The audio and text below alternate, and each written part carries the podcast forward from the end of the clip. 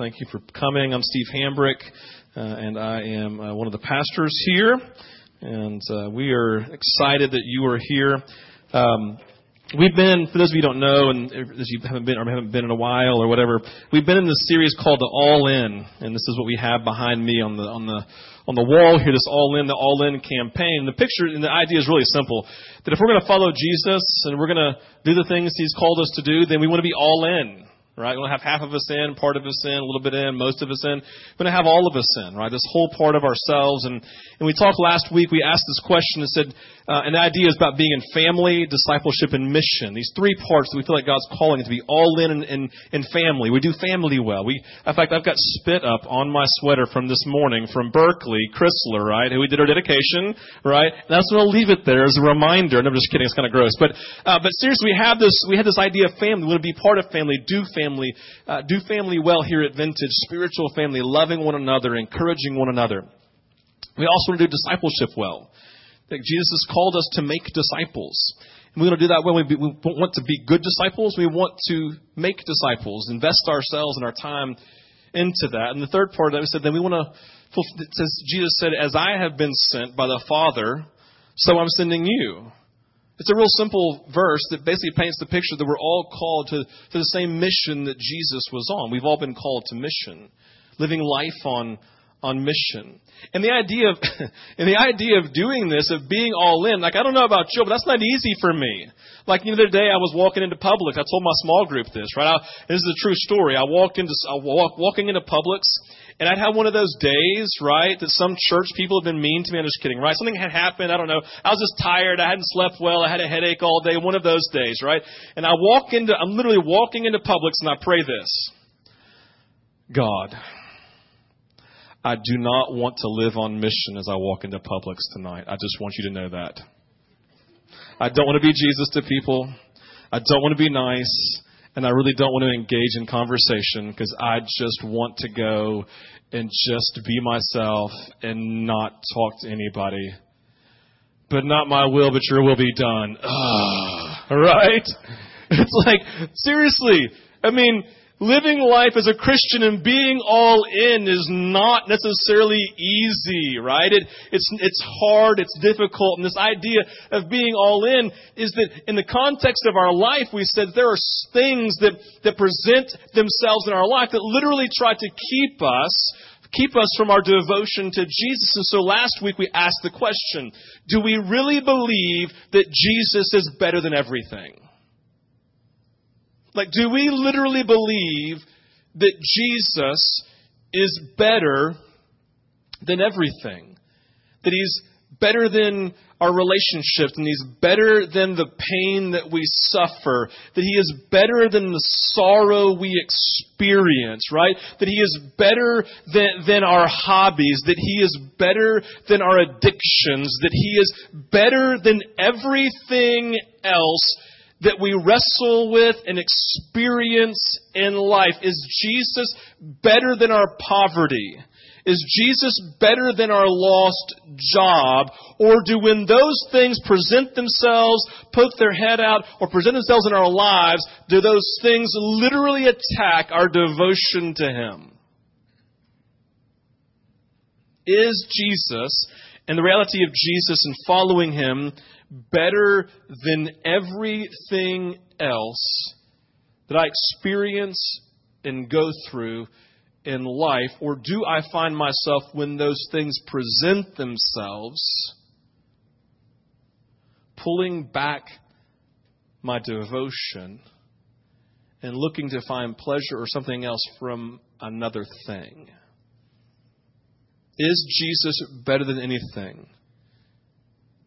Like I had to ask that. I mean, for those of you who know, my mom passed away when I was 23 years old. I had two weeks of college left, and she died. And I literally had to sit there and say, is Jesus better than the sorrow of losing my mom, or is it going to cause me to turn? Like, you have to get into real life stuff.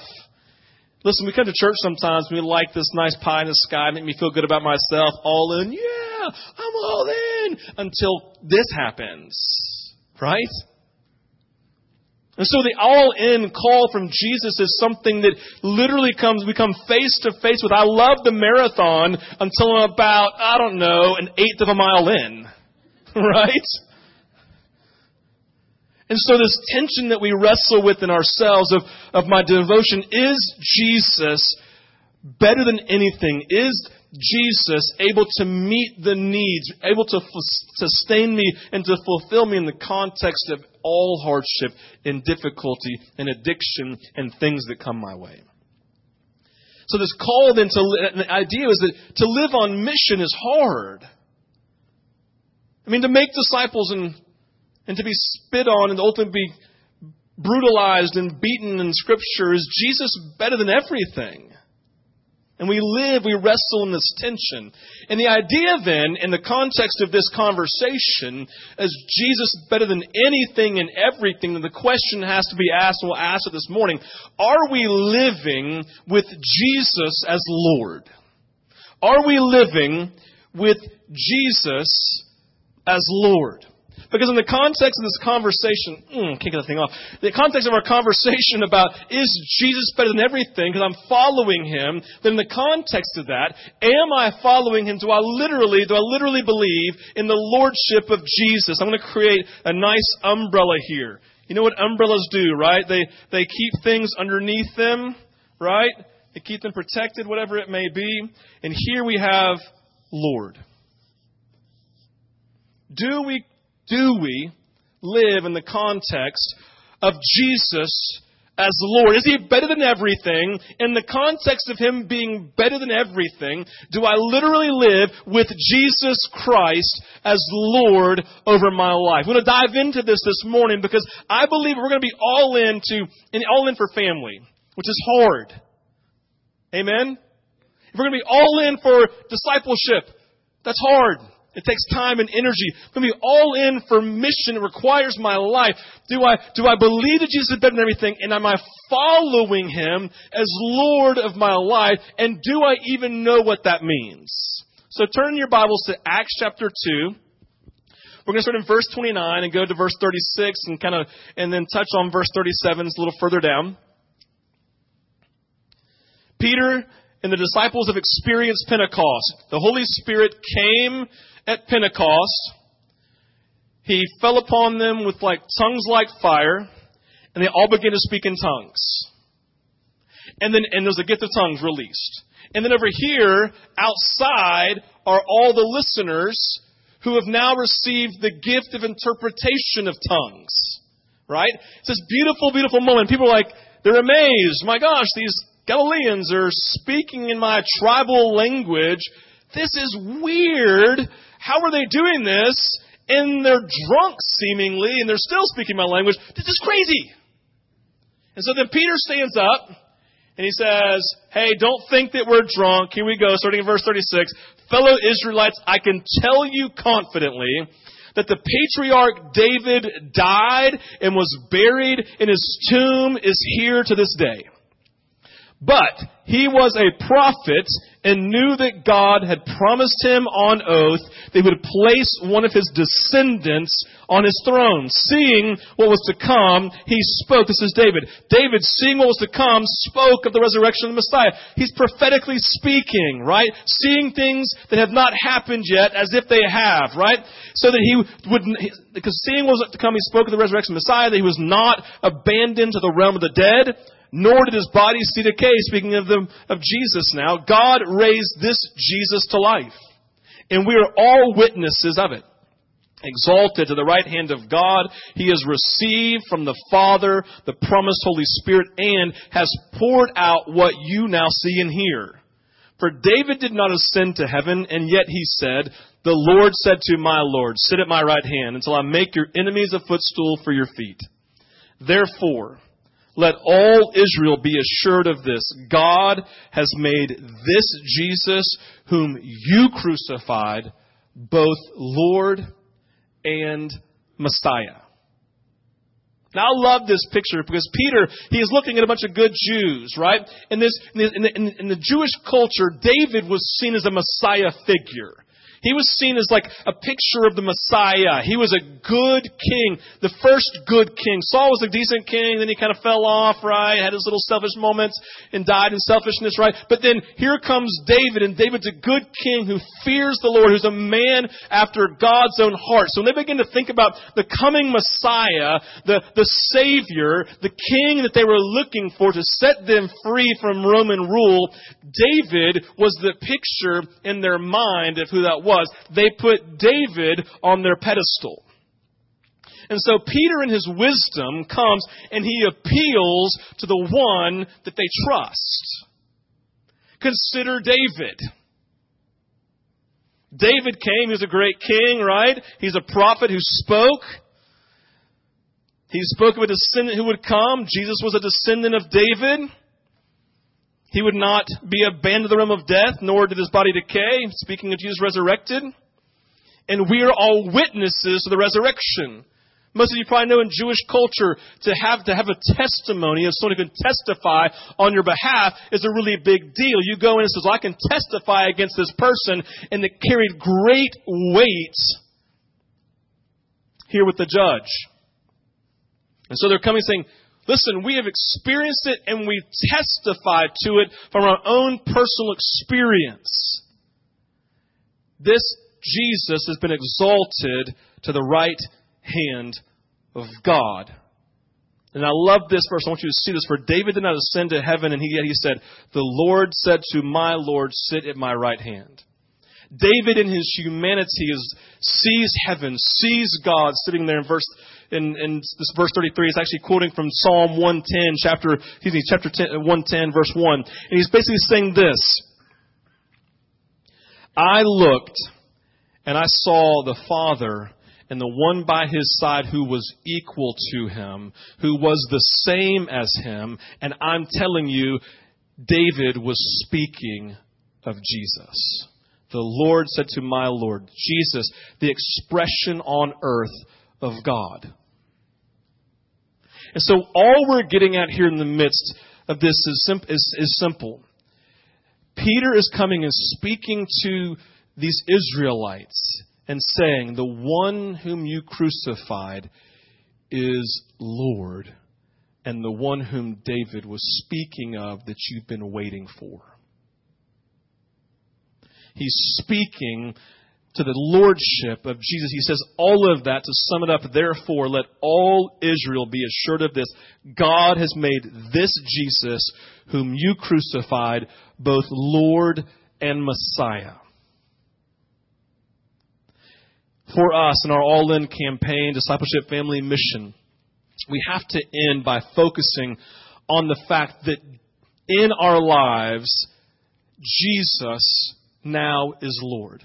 Because if Jesus is Lord, then our relationship with Him will define every step we take in life because of His lordship, His rulership, and His leadership in our lives. But the great tension I think that most of us face is that, is that we've lost the danger We've lost the weight of what it means for Jesus to be Lord. Every time, hey, listen, I don't know about you, but I, when people pray sometimes, I just catch myself listening to them pray. Do you ever do that? Like you're not listening with your spiritual ears, like you're just listening with your physical ears because they say something or do something you think is interesting. So for example, some of you do this, this is fine. Some of you, when you pray, you say Papa. Right? Or you say daddy, right? You're taking it from Abba Father. It's beautiful. But sometimes we'll say that. I'm like, oh, they just said daddy. That's interesting, right? You just catch yourself listening to things that people say. Or, or that person who has a real high reverence, they go, Holy God right? And you, every time they pray, it's like this reverence. And it's great. It's beautiful. I respect that. I'm, a, I'm aware of that. And then you have the person who just covers all their bases. Oh, Holy Father, Lord Jesus, the, this, the, the Son of De- the Son of God, the Son of David, Son of Mary and Joseph. Oh, we just worship you. The great morning star and the worshiper of all worshipers and God of all gods, right? And you find it's great, right? Like those people distract me just a little bit, right? That's the idea of going in and like and covering all their bases because they have no idea what kind of mood God's in in that day. So cover all the bases. And so when I pray, I find people saying the same thing, like going, and they pray sometimes. They go, Lord, Lord Jesus. I pray all the time. When I pray, listen to me. I'll go, Lord Jesus, we thank you. This is the kind of a go-to. It's like a scripture that we use, that I use. And, and, and sometimes when I'm listening to people, they say, well, I was praying and the Lord said. Have you ever heard that phrase before? I was praying and the Lord said. And so we have this, this common, comfortable description that we use to, to talk to Jesus and describe him. But the fact is this, in the context of the New Testament, the understanding of the word Lord and the use of it was kind of this. Use this phrase at the risk of your own life. If you're going to name Jesus as Lord in the New Testament, and you're going to use that as a descriptor to name Him in your prayer or in your conversation, then you're using it literally at the risk of your own life because they lived under Roman rule. And in the context of, of Roman rule, Rome was very, very lenient in the context of worship of other gods. They, they were polytheists. They believed in worshiping many gods. So you could worship whatever god you wanted to worship as long as at the end of the day you said, but Caesar is Lord. Caesar is Lord. So, in the context of coming saying Jesus is Lord or Lord Jesus, they are literally coming as an affront to the, to the whole Roman Empire and the Roman Emperor Caesar, who was considered the God over all. And so in the moment here then of saying Jesus is Lord and coming here in Acts chapter 2 saying, listen, this one that you crucified is both Lord and Messiah. It's at the risk of his own life because you know and we know that as Christians and as Jews, they are monotheists, worshippers of one God and one Lord. And so in their declaration then of saying, Lord Jesus or Jesus is Lord, they're making a statement saying, Caesar's not God. Only Jesus is Lord and we worship Him alone. And so the use of this phrase then is again a use at the risk of your own life. The idea then of, of, of, of calling Jesus Lord comes with unbelievably specific and life altering ramifications. And so I just wonder for us that when you go, Lord Jesus, Is it just a descriptor for you? Or is it this life altering, life shaping, defining characteristic that defines every facet of your all in life experience?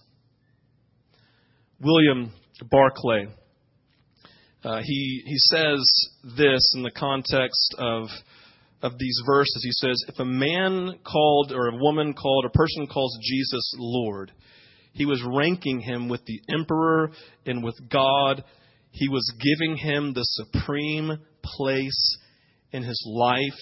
He was pledging him implicit obedience and reverence worship. That's what we see in Acts chapter 2 when Peter's speaking. He says, verse 32, God raised Jesus to life. He was dead and only, so, and the picture of this is simple. If God raised Jesus to life, then God is backing everything that Jesus has ever said or done. He's giving him this authority that that he's not given anyone else. He's saying, well, Jesus raised him from the dead. He hasn't raised any Caesar from the dead. So, so God's chosen him. He is the chosen one. It goes on in, in verse 33, he says that God exalted him to his right hand, or exalted him to God's right hand. The right hand of God is a place of authority, right? Verse 36, God has made this Jesus whom you crucified, what? Both Lord and Messiah. And then the response of the people in verse 37 paints the picture for us very clearly of how they understood and received what Peter said. They said in verse 37, they were cut to the heart and said to Peter and the other apostles, Brothers, What shall we do? We've killed God. That's this picture understanding. If they're understanding what Peter's saying, they're cut to the heart. The very core of their being recognizes that Jesus is God. Jesus is Lord. And it, we know thousands came to Christ that day in repentance of their sin, turning from their sin, and acknowledging that Jesus was both Lord and Messiah. So understanding this phrase of lordship simply means this. We look back up here at our umbrella. Look on the screen if you can't see it here. And the context then of Lord is here is the umbrella of Jesus. And the umbrella of Jesus as Lord, it means this. Everything in life, everyone in life, everything that you face and every act of obedience you face, and you're called to falls under the umbrella of the authority and the lordship of Jesus. Therefore, I want to say three things are revealed to us about Jesus in the context of his lordship. Number one is this it revealed his authority. We've already named that it revealed his authority. That's verse 33, exalted to the right hand of God. The right hand of God is a place. That's why the disciples, where they clamored, who, can we sit at your right hand? Can we sit at your right hand? That meant, can we be right beside you and be equal with you? And the idea here of being exalted to the right hand of God is this place of, of authority, this place of rulership. The word has in mind a supreme and absolute authority, one who has complete ownership and uncontested power. He has no equal in any area of life. This is a person who has 100% control at all times, in all things, in every situation of life. To name someone Lord means that you acknowledge this person as someone having authority in your life and the one that you bow down to as being number one over you and who can rule your life, who can lead your life, who can speak into your life and your response and his obedience, right? There's this picture for us of the authority of Jesus. Our response is simple to Jesus when he speaks. Obedience. Not my will as I walk into Publix and don't really feel like shining the light of Jesus today to the person at Publix. I want to instead just walk in under a bushel. That would be awkward, by the way, if you walked in under a bushel. I'm just saying, right? But walked up under a bushel, hiding yourself, hiding the light of Jesus and saying, well, I just don't feel like it. Jesus, your Lord, but I don't feel like it, which is another way of saying because I'm the Lord of my own life.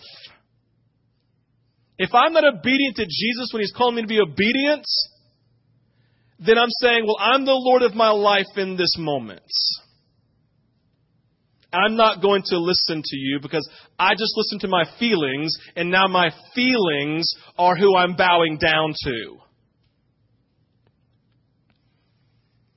Obedience is the only option. Jesus has become our authority, the one that we worship. He is the umbrella that covers us every step that we take of every day of our life, and our response is obedience. The second part it reveals about Jesus is his responsibility. His responsibility. Listen, verse 30 says, they placed one of his descendants on the throne. Listen, we've already said it. David, David was a king that everyone loved and looked up to, partially because as king, he was 100% responsible for the protection of his people. That's why it says in scripture, in the season that kings go off to war, because kings were always going off to war, what? To protect and to guard, yes, what they had in their, in their kingdom, but also the people who lived underneath them. They had a responsibility to care for and to protect and to bring life to their kingdom. David was a, was not, was not a perfect man, but he was a great king. And everyone knew it. Everyone respected David because they felt like he protected and he cared for them. It's a picture of a parent, isn't it? A parent is responsible for the children. We, we, we did a little um, dedicated uh, Berkeley crystal with the first service. She's, I mean, she was little. She spit up all over me right here, right? It was so precious and gross and stuff. And so it was at this moment with Berkeley, and and my thought was, well, what if, like, I just all of a sudden Eric and Natasha decided not to really be a parent. Like what they just kind of said, ah, we don't feel like being a parent today. That would not be good for Berkeley. Could you imagine if you decided one day to wake up and for your little kids or your kids say, eh, I'm not going to be a parent anymore? That's not good for your kids. Why? Because you are responsible for your children that are underneath you to guard and to guide and to lead and protect and to provide for them. And so the, the language then of Lord here is this understanding of picking up responsibility. It's a, listen, it's a responsibility birth out of the authoritative position a person holds. Jesus has authority. He is a perfect Lord who is, listen, perfectly responsible for us. He is responsible for us. He's responsible for His creation, and He's perfect at it. Jesus is Lord. He has authority. He has responsibility. The third part is this, and this is really important for those of us who have a uh, work for you type God mentality. It reveals His compassion.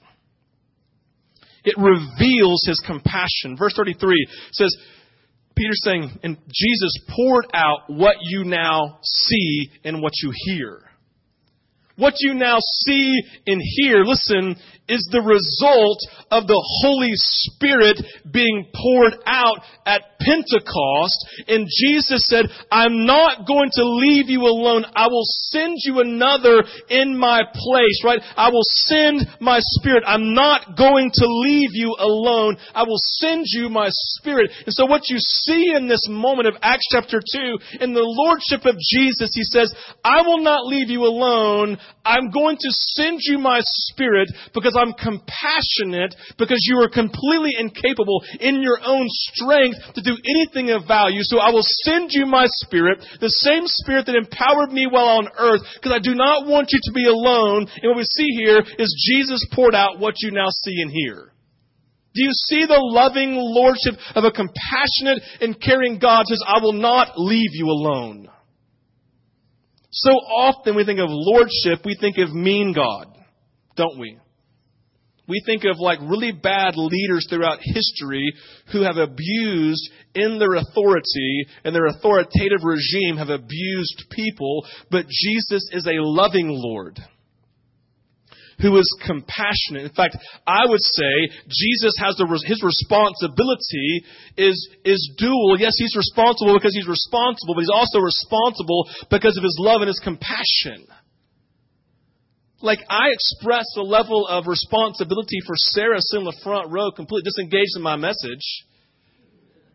Because I love her and have undeniable compassion for her. And, and, and in moments when I don't feel like being a great parent, my love, I'm going, oh, but I love her. Like that part of your heart that aches to the very core of its being. Like I couldn't not do that because I love her so fully and completely.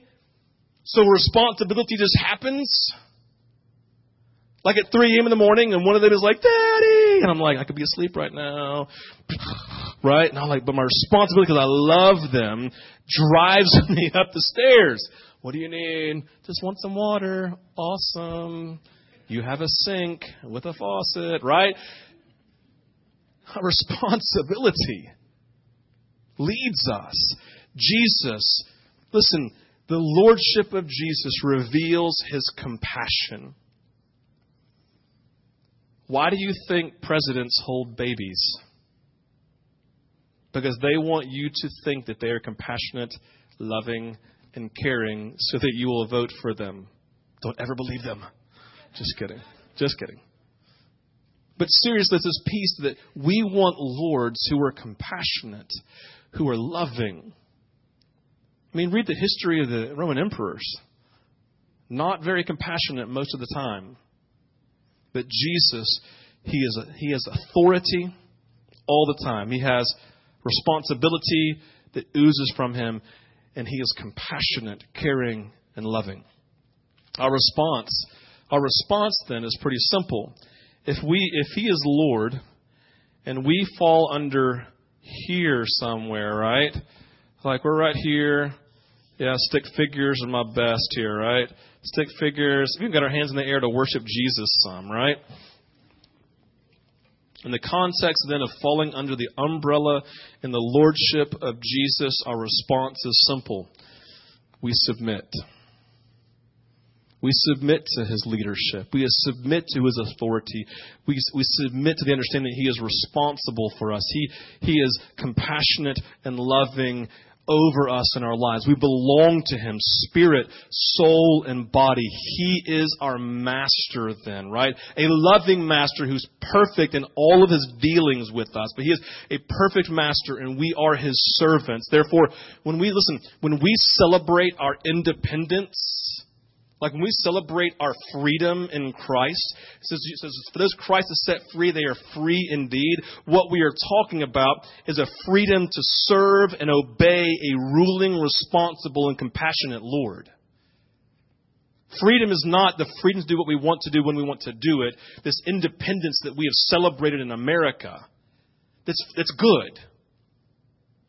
But the idea of Jesus is that we don't have that unilateral decision to say, well, I'm going to rule my own life and do what I want to do, even though I say, Lord Jesus, when I pray. I submit. Romans chapter 14, verse 7 and 8 talking about no believer lives for himself says, For none of us lives for ourselves alone. None of us dies for ourselves alone. If we live, we live for the Lord. And if we die, we die for the Lord. So whether we live or die, we belong to the Lord. We belong to His Lordship. We belong under His umbrella. We belong here worshiping Him in our freedom, saying, In my freedom I submit completely submit to you and serve you in every area of my life. 2 Corinthians 5, 14 through 15. For Christ, I love this, for Christ's love compels us, right? Christ's love. I'm so undone by His love and His compassion and His goodness and His favor and His grace and His mercy and His kindness. I'm so motivated. I'm compelled by Him because we are convinced that one died for all and therefore all died and He died for all that those who live should no longer live for themselves but for Him who died for them and was raised again. It's this picture saying, do you see what he's done? Do you see that he's died and he's died for all? Do you see this?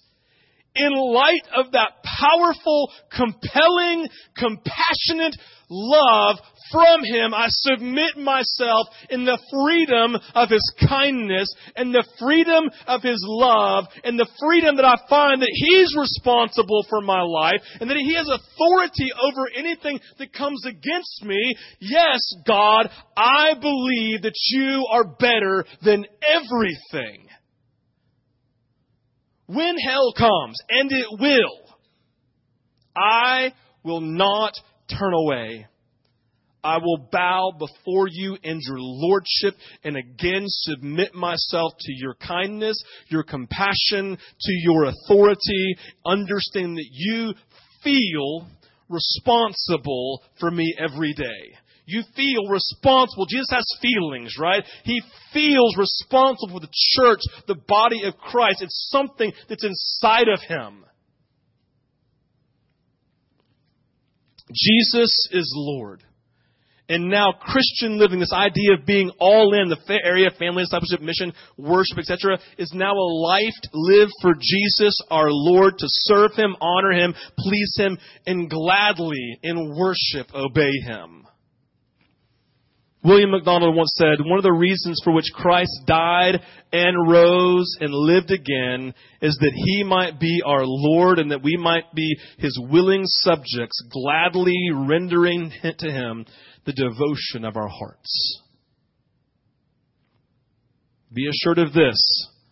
God has made this Jesus whom you crucified both Lord and Messiah. Our lives are to be one constant ongoing act of obedience. Not birthed out of duty, but obedience birthed out of a compelling, compassionate love from a loving God who died, who was resurrected, and now who empowered me with His Spirit. This is this life of lordship under His umbrella. So our mission, our mission is simple to do whatever the Lord tells us to do. Birthed out of knowing He is He has authority over all things. He is responsible for all that's going on. And He is compassionate and He is good. And so I live my life on mission, not out of duty and fear that I'm going to make Him mad and displeased, but live my life in humble obedience because I'm stand listen, I'm standing with my affections awakened to the goodness and the power and the authority of a holy other than separate God who is drawn near to me. And I cannot help but to walk into Publix and tell my feelings, forget you I do as the Lord commands because He loves me. He has authority, and He is responsible for all that's going on around us. Let's pray.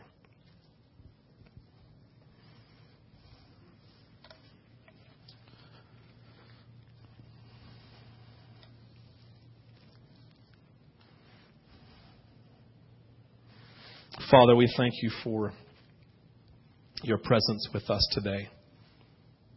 We praise you, Father, even in the context of worship, that God, there is healing to be had as we come into your presence. Because, God, wherever you go, you come with the fullness of your power and your goodness and your kindness, your authority.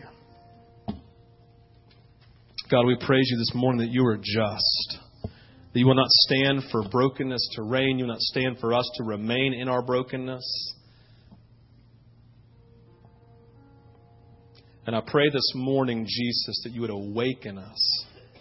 You would awaken us to your Lordship.